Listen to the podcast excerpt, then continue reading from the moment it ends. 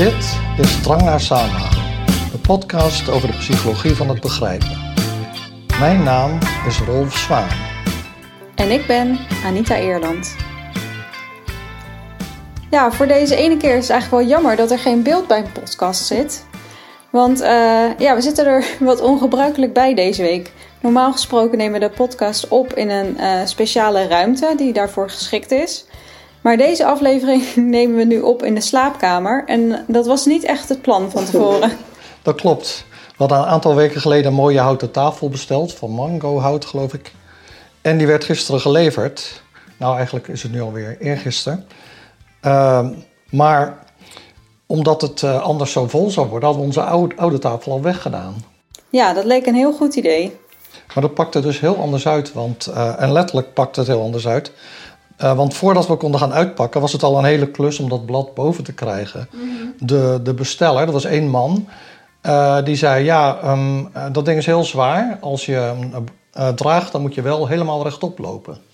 Nou, dat ding, ik weet niet hoe zwaar het weegt, maar het zou me niks verbazen als het. ja, het, was wel, het was echt heel zwaar. zwaar. Ja. En, maar ja, goed, het moest de trap op naar onze studio, zeg maar. En uh, ja, dan moest ik gebukt lopen en weet ik veel wat. Um, ja, dus niet met je rug recht? Nee, nee, nee. ik zit nu al drie dagen aan de ibuprofen. En uh, ja, dan is ook nog het probleem dat die uh, tafel niet de goede was. Want je had een tafel besteld met een lengte van 1,60. Deze is 1,80. Mm -hmm. Er zaten poten bij. Uh, maar ja, en heel veel gaten onderaan de tafel. Maar die poten pasten niet op de tafel. Nee, uh, de poten zelf hadden gaten die niet pasten bij de voorgeboorde gaten die aan de onderkant van een tafelblad zaten. Er was echt geen logische manier waarop we die poten dan onder het blad zouden kunnen krijgen. Dan zouden ze voor de helft uh, uitsteken of zo. Ja, ja, precies. Dus we hadden het verkeerde blad, de verkeerde poten. En er waren ook schroeven. Mm -hmm. Maar die hoorden dus niet bij de poten en ook niet bij het blad. Nee, nou, ze gaan wel door die gaatjes van die uh, poten heen. En ze passen ja. niet in, uh, in de gaten die in het blad zitten. Daar zijn de schroeven veel te klein voor. Dus ja, nu zitten we met een blad dat niet voor ons is. Poten die niet voor ons zijn. En die ook niet bij elkaar passen. Um, en als ze wel bij elkaar hadden gepast, dan hadden we ze uh, dus nog steeds niet aan elkaar kunnen maken. Want dan hadden we niet de juiste schroeven gehad. En nu ligt dat blad dus, ja, het is best wel groot en dus heel zwaar ligt op de vloer in de studio. Ja. met allemaal verpakkingsmateriaal eromheen. We kunnen die tafel niet in elkaar uh, zetten, want ik heb dus contact opgenomen met de leverancier. Mm.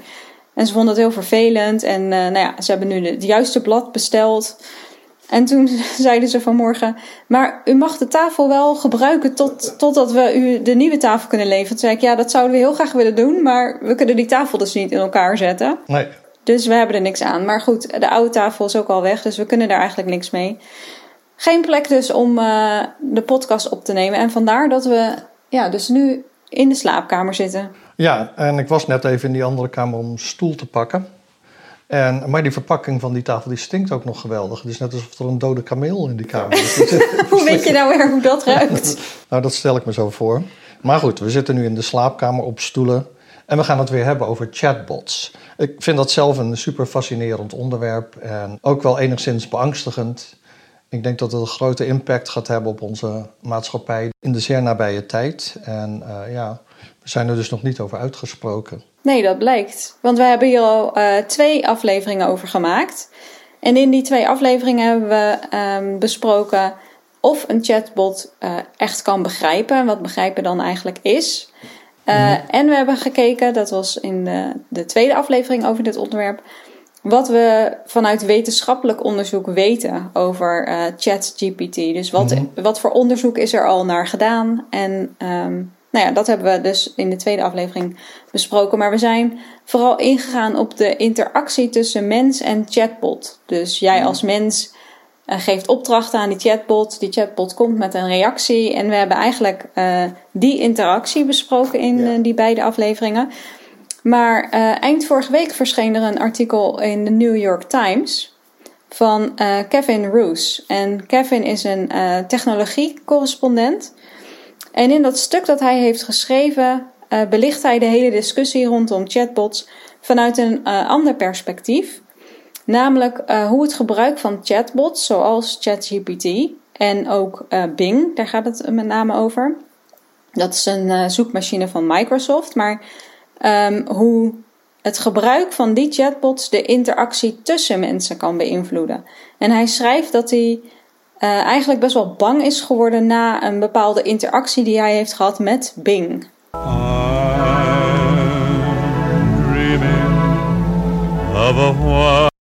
Ja, dus niet deze Bing, maar Bing de chatbox. Uh, nee, de chatbot. de chatgeit. Bing de chatbot. Oké, ja. Daar was hij dus uh, bang voor.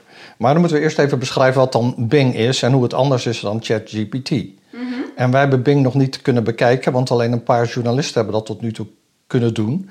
Ook een beetje omdat uh, Microsoft uh, bang is om het al uh, op de markt te brengen vanwege de problemen die we zo gaan zien. Nou ja, een van die lui die dus dat programma dan kon testen was Kevin Roos van de New York Times. En hij had al een eerdere column erover geschreven, dus twee weken geleden. 8 februari schreef hij: Ik heb de nieuwe Bing din dinsdagmiddag een paar uur getest en het is duidelijk een verbetering ten opzichte van Google. Het is een zoekmachine. Mm het is ook een verbetering ten opzichte van ChatGPT, dat ondanks zijn uh, vele mogelijkheden nooit is ontworpen om als zoekmachine te worden gebruikt.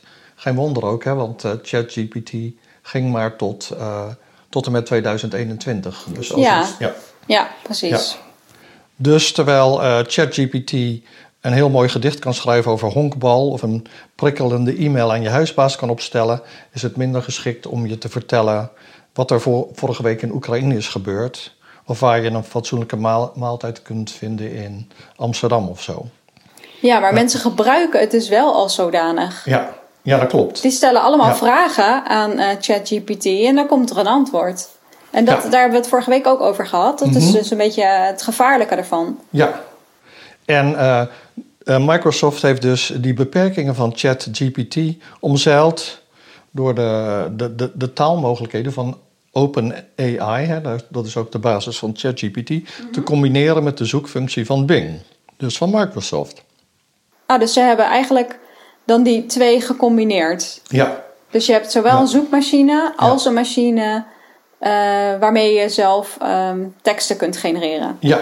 En die, uh, ja, want die zoekmachine die werkt door uh, de zoektermen uit de verzoeken van de gebruikers te trekken en uh, dan die zoekopdracht door de zoekindex van Bing te laten lopen.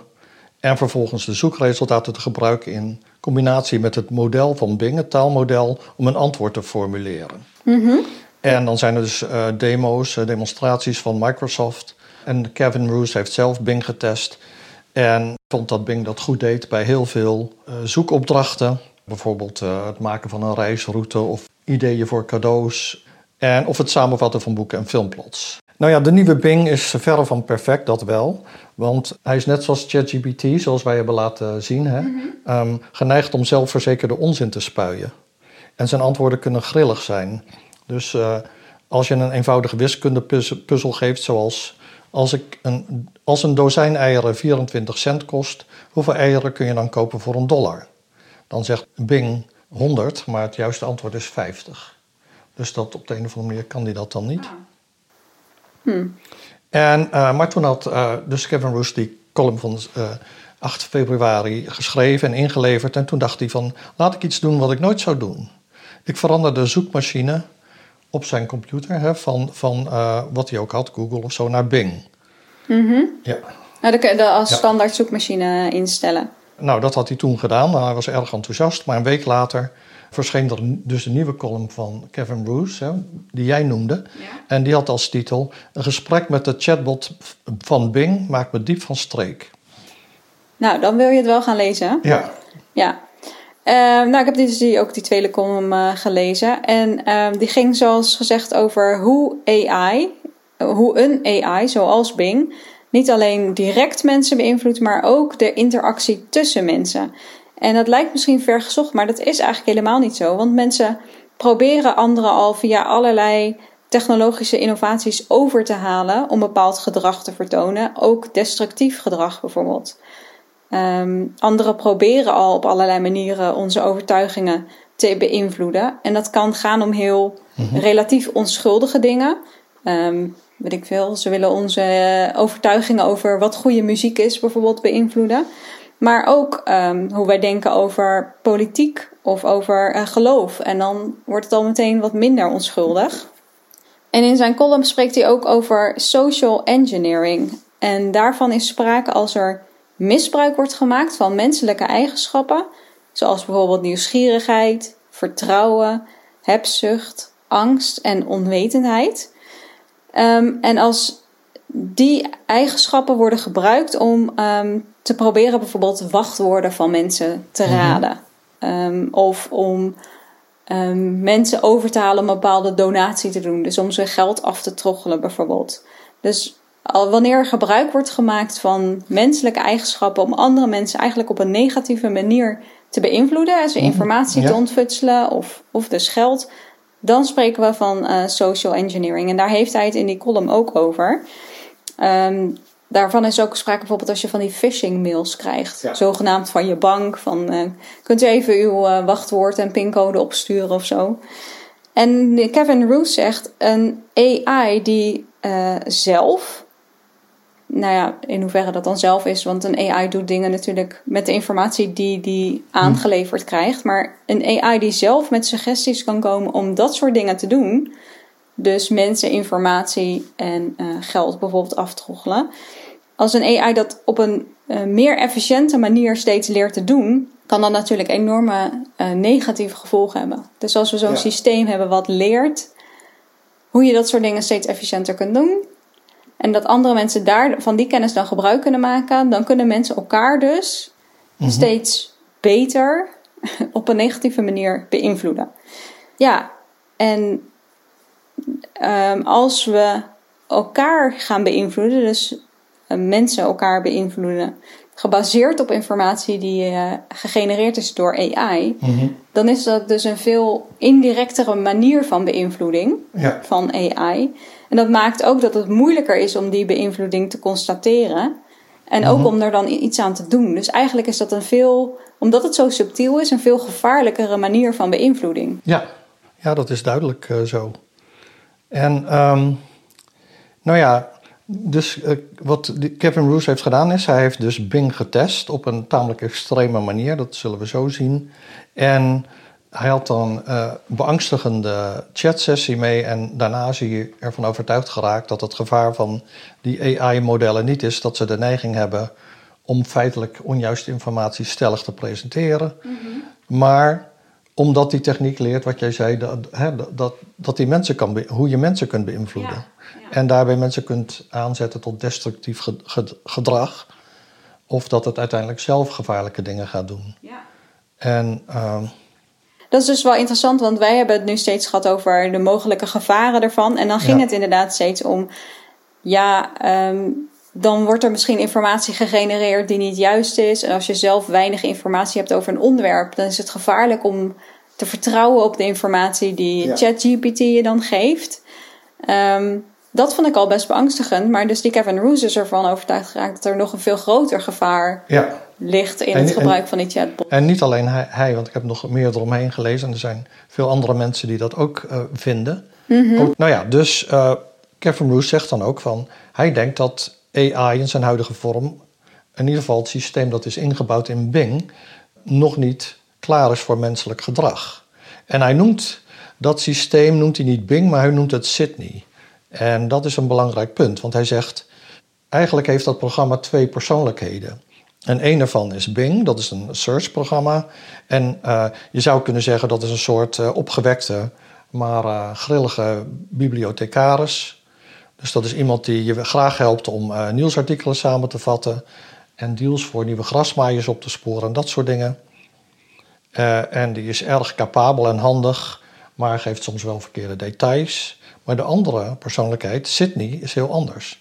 Die komt naar voren wanneer je een uitgebreid gesprek met de chatbot voert, waarbij je hem wegstuurt van, of wegleidt van meer conventionele zoekopdrachten naar meer persoonlijke onderwerpen. Mhm.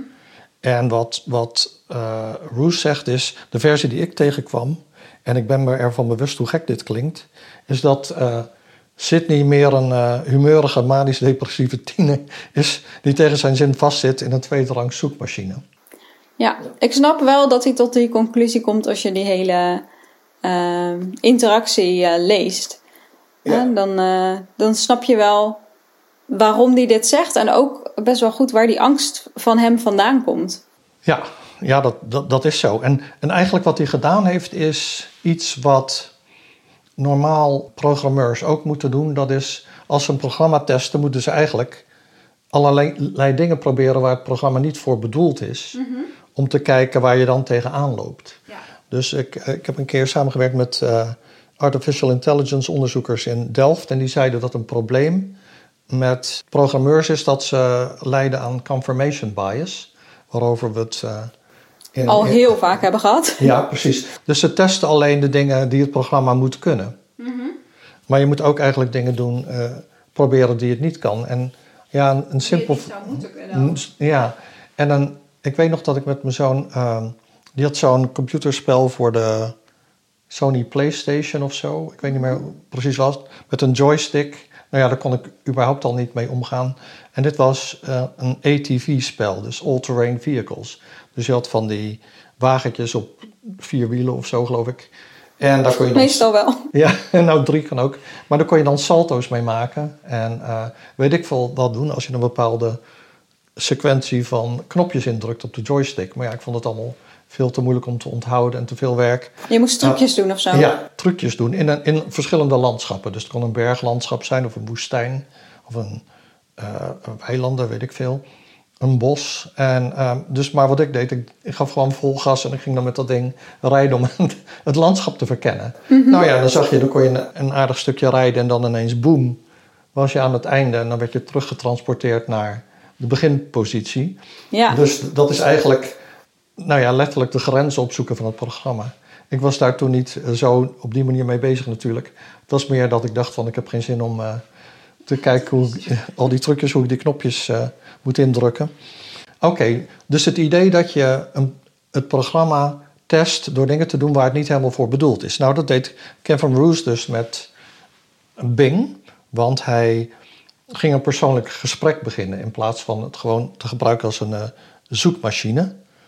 En hij had een hele interactie. Die, uh, de link daarvan hebben we in de show notes staan. Een transcriptie van dat gesprek. Mm En daar lichten we nu wat dingen uit.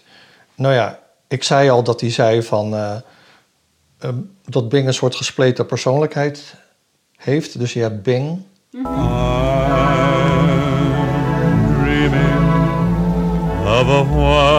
Nee, niet jij. En je hebt Sydney.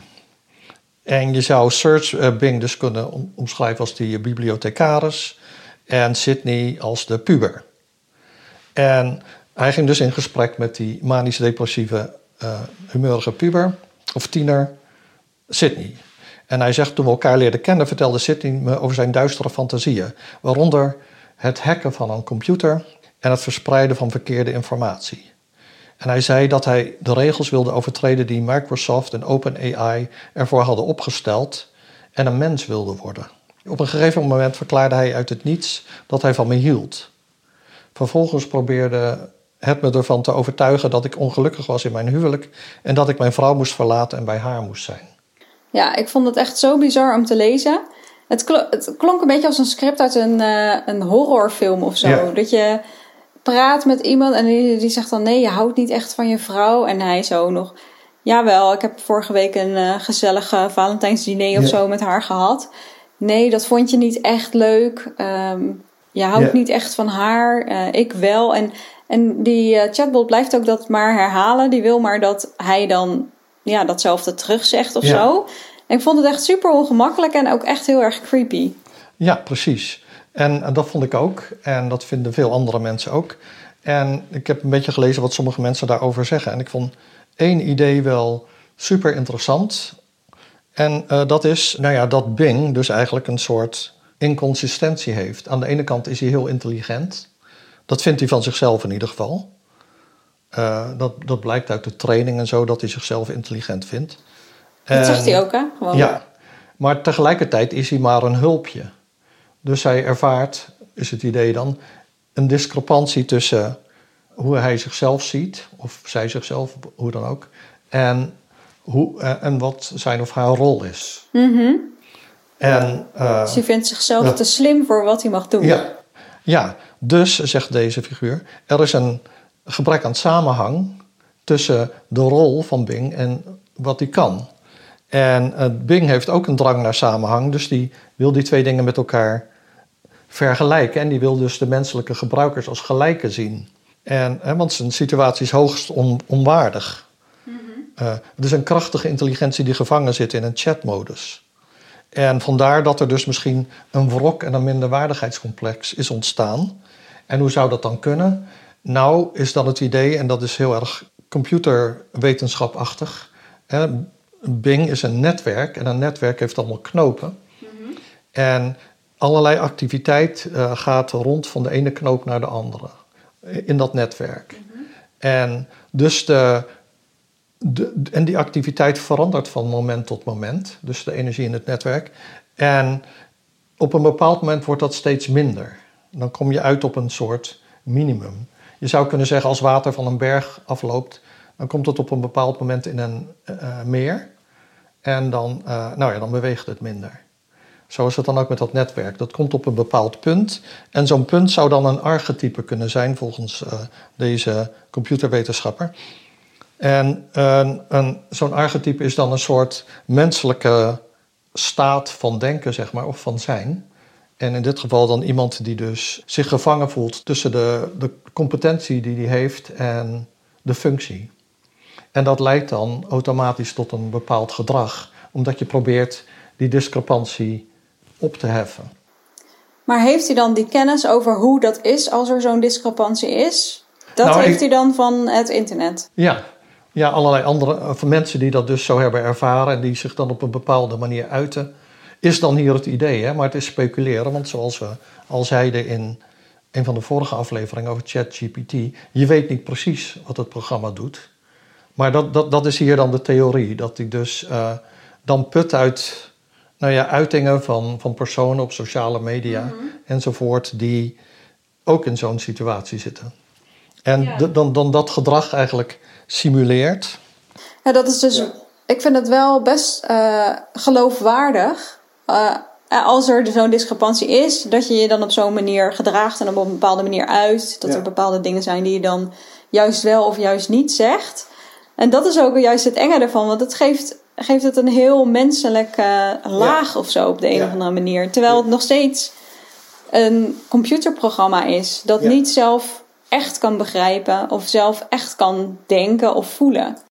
Nee, het, het, het, het eh, bootst, Ja, bootst dat na, maar kan op die manier dus wel een grote impact hebben op anderen of op gebruikers, zeg maar. Wat jij al eerder zei, van eh, hè, mensen beïnvloeden. En eh, ook al eh, geloven wij dan bijvoorbeeld niet in een bepaald complotverhaal, is niet gezegd dat een andere gebruiker dat niet wel zou doen. Hè? Dat Ja, Bing of eh, nou dus Sydney eigenlijk dan een andere gebruiker zou kunnen beïnvloeden. nou ja, je merkt ook wel aan die Kevin Roos dat hij best wel geïrriteerd raakte door die Ja. interactie. Ja, Dat kan ik me ook wel echt goed voorstellen. Dat als iemand maar tegen jou blijft zeggen: nee, je houdt eigenlijk niet echt van je vrouw. ja, ja. Eh, ik hou van jou en je dat moet bij ook- haar weggaan en zo. Dat je denkt: ja, wat, wat is dit? Het roept negatieve gevoelens op Ja. die je eigenlijk helemaal. Dat is helemaal nergens voor nodig dat je die hebt. Nee. Het is een computerprogramma die dingen tegen jou zegt. Ja, ja dat klopt. En, er waren andere voorbeelden ook van, eh, uit andere artikelen van interacties die dan andere gebruikers hadden. En eentje die deed onderzoek en die, had een, nou, die stelde allemaal vragen, maar op een bepaald moment was het programma daar niet meer van gediend en zei het van... eh, Nee, jij bent een slechte onderzoeker. Je mag deze vragen niet stellen. Ik ga jou rapporteren bij mijn eh, makers, zodat je geblokkeerd wordt. En, en, Ja. dat is toch best een enge ontwikkeling. ja, ja, zeker. Nou ja, en ik had het over die. Eh, ehm, ik noem, het niet lokale minima, maar daar komt het op neer. Dus dat zo'n netwerk een bepaald rustpunt vindt, zeg maar. Ja, dat, En- eh, en dat was is dan- eh, van water. Ja, en dat is dan een vorm van gedrag. Maar dat, dat is een lokaal minimum, want het water kan ook weer uit het meer stromen als het meer overstroomt. En dan gaat het nog verder naar beneden. Eh, dan kom je dus in een ander bassin terecht, zeg maar. Dat zou weer een andere vorm van gedrag zijn. Maar dus het idee dat, dat die computerwetenschapper had, ik vond het wel een interessant idee, is dat, dat er dus dan patronen van gedrag kunnen ontstaan. En uh, die leiden dan tot bepaalde communicatiepatronen, die dan invloed kunnen hebben op de gebruiker natuurlijk. Kunnen we daar ook een link van uh, naar in de show notes? Ja, dan moet ik alleen wel even zoeken, want dit, dit was een discussie op Twitter. Ik ben even teruggegaan oh. op Twitter. Oh. Ik was allemaal veel volgers kwijt, maar ik wilde die discussie even volgen. Oh, en, dan kunnen we denk ik niet linken. Want ik weet niet wat je dan moet linken. Nee, dat weet ik ook niet. Ik kreeg by the way, toen ik dus weer op Twitter zat en ik had geen volgers meer. En ik volgde ook niemand meer, kreeg ik dus allemaal suggesties. Met als eerste Elon Musk. Toen, toen ben je meteen weer weggegaan, of niet? ja, maar wat ook relevant is in deze discussie is uh, een meer filosofisch uh, perspectief. En dat komt dan van een, uh, een wetenschapper van een filosoof van Oxford Universiteit. Een, een artikel dat al veel eerder is geschreven. En daarin heeft hij het over een superintelligentie. Dus als je denkt aan Deep Blue, Deep Blue is het schaakprogramma. En die wint meestal van mensen. Maar het is geen superintelligentie, want hij kan alleen maar schaken. Hij schaakt ook niet zoals mensen, want Deep Blue berekent gewoon alle mogelijke zetten en kiest dan de beste. Mhm. En mensen doen dat niet. Maar Deep Blue wint wel, meestal van mensen, of vaak in ieder geval. Ik volg het niet zo goed dat ik dat precies weet. Maar dat is het enige wat hij kan. Dus het is een soort vakidioot. Maar superintelligentie is dus iets wat uh, eigenlijk alle, in alles intelligent is. Maar wat zou zo'n intelligentie als doel moeten hebben? Nou ja, dan zou je dus willen dat het een soort filantropisch doel krijgt. Maar ja, de vraag is maar van uh, welk doel geven de, uh, de makers daaraan? Laten ze dat vrij? Of komen ze zelf wel met een, uh, met een doel? Bijvoorbeeld dat het programma alleen de mensheid dient. Ja. of alleen speciale mensen, of select, een select groepje, zeg maar. Volgens mij komt het daar uiteindelijk wel op neer, maar alle programma's worden gepresenteerd alsof het de hele mensheid een doel ja. een doel heeft voor de hele mensheid. Ja, en wat gebeurt er als, als, als die groep een fout maakt in het programmeren daarvan? Dus dat het niet het doel is wat ze voor ogen hadden. Nou, wat zou dan het doel moeten zijn van de superintelligentie? Nou, stel je voor dat, en dit is dan een gedachte-experiment. Filosofen doen altijd gedachte-experimenten. Mhm. Als psycholoog zou je dan kunnen denken van, dat is ook lui. Uh, wij moeten naar het lab en proefpersonen Je hoeft ook niemand te betalen. nee. En zij... Uh, zitten gewoon in hun leunstoel en bedenken een experiment. Maar ik vind die gedachte-experimenten van filosofen vaak super interessant en relevant. Ze bieden heel veel inzicht. En dit is een gedachte-experiment waarin de superintelligentie tot doel heeft om paperclips te produceren. maar dan begint het dus eerst de hele aarde te transformeren uh, en vervolgens delen van de ruimte om productiefaciliteiten te maken voor paperclips. En dat zou er dus toe kunnen leiden dat hij uh, nou zo bezig is met uh, paperclips dat hij alles wat het maken van paperclips in de weg staat, uh, elimineert, zeg maar. Ja, en dat is uiteindelijk dus waarschijnlijk alles. Ja. ja, ja, precies. Want dat verschuift steeds meer. Ja, en, en, en dus dat is een extreem voorbeeld. Maar als wij dus zouden zeggen van ja, paperclips zijn goed voor de wereld, ja. dan zou dat dus tot zoiets kunnen leiden. Dat is dus een extreem voorbeeld. Maar je zou dus subtieler gezegd ook kunnen zeggen van welk doel wij ook nu zien als het beste doel, is dat misschien niet. Is het, het is misschien een valse utopie. Misschien blijkt wel dat dat, dat doel eigenlijk leidt tot allerlei verkeerde handelingen of resultaten. En uh, dan zou het onomkeerbaar zijn. Ja, maar de vraag is of je zo'n doel dan kan bijstellen. Waarschijnlijk niet. Ja, als het niet flexibel is, dan denk ik dat het hebben van een doel uiteindelijk altijd fout gaat. Ja. Want doelen veranderen en de, de omgeving verandert. Ja, ja dat, dat, dat is dan zo. Um, dus je, en misschien kun je een doel ook niet heel goed formuleren. Dus dat. Mm. Uh, ja, wat betekent goed doen en wat betekent goed voor de mensheid zijn? Ja. Dat kan op verschillende manieren geïnterpreteerd worden. Um, nou ja, dus zegt uh, Bostrom, de filosoof, we moeten voorzichtig zijn met wat we wensen, met betrekking mhm. tot de superintelligentie, want we zouden het kunnen krijgen. En ja, wat, ja dat artikel van, van Roos en uh, andere stukken die ik heb gezien van mensen die dus wel Bing hebben kunnen testen, is dat uh, dat iedereen zich daar zorgen over maakt. En uh, ja, het is van, voor ons ook zorgwekkend, maar ook interessant vanuit psychologisch perspectief. Van hoe ontwikkelt zoiets een persoonlijkheid? Uh, hoe gaat het om met een gebrek aan samenhang? Hoe interessant is het dat dus een gebrek aan samenhang ook voor zo'n computersysteem een toestand is die opge, opgeheven moet worden, zeg maar. Ja. Uh, dus ja, en ik zat ook te denken aan de film Ex Machina, die wij... Ja, al een tijd geleden hebben gezien volgens mij. Ja, dat gaat over een AI, een robot die dan... Mhm. Nou ja, we moeten de clues niet weggeven, maar dat heeft wel veel weg van... Uh, of laten we zo zeggen, daar vind je veel van deze discussie hier wel in terug. Ja, ik zou die film nog best wel uh, nog een keertje willen. Nou, ik zag, ik dacht dat hij op Netflix stond, maar daar komt hij wel, maar hij is er nog niet. Maar hij komt eraan. Zo, Ze moeten nog even op wachten. Ja. Volgens mij, ja, ik zeg elke keer, volgens mij hebben we nu alles besproken wat we wilden bespreken over uh, chatbots. Maar ik denk dat we nu voorlopig wel echt even ermee klaar zijn. Um, ik hoop dat we volgende week uh, wel weer gewoon in de studio of uh, slash werkkamer kunnen gaan zitten. En um, zullen we het dan niet meer over chatbots hebben? Um, nee, volgende week hebben we een ander onderwerp en de week daarna ook. Dus uh, in ieder geval de komende weken even niet. En ik zit nog even te kijken of we met iets opbeurends kunnen eindigen. We zitten al natuurlijk niet in onze studio. we hebben een stinkende tafelverpakking in de kamer hiernaast. We hebben een deprimerend beeld van de toekomst geschetst. Lekker wijntje optrekken? Ja, daar zijn we wel aan toe.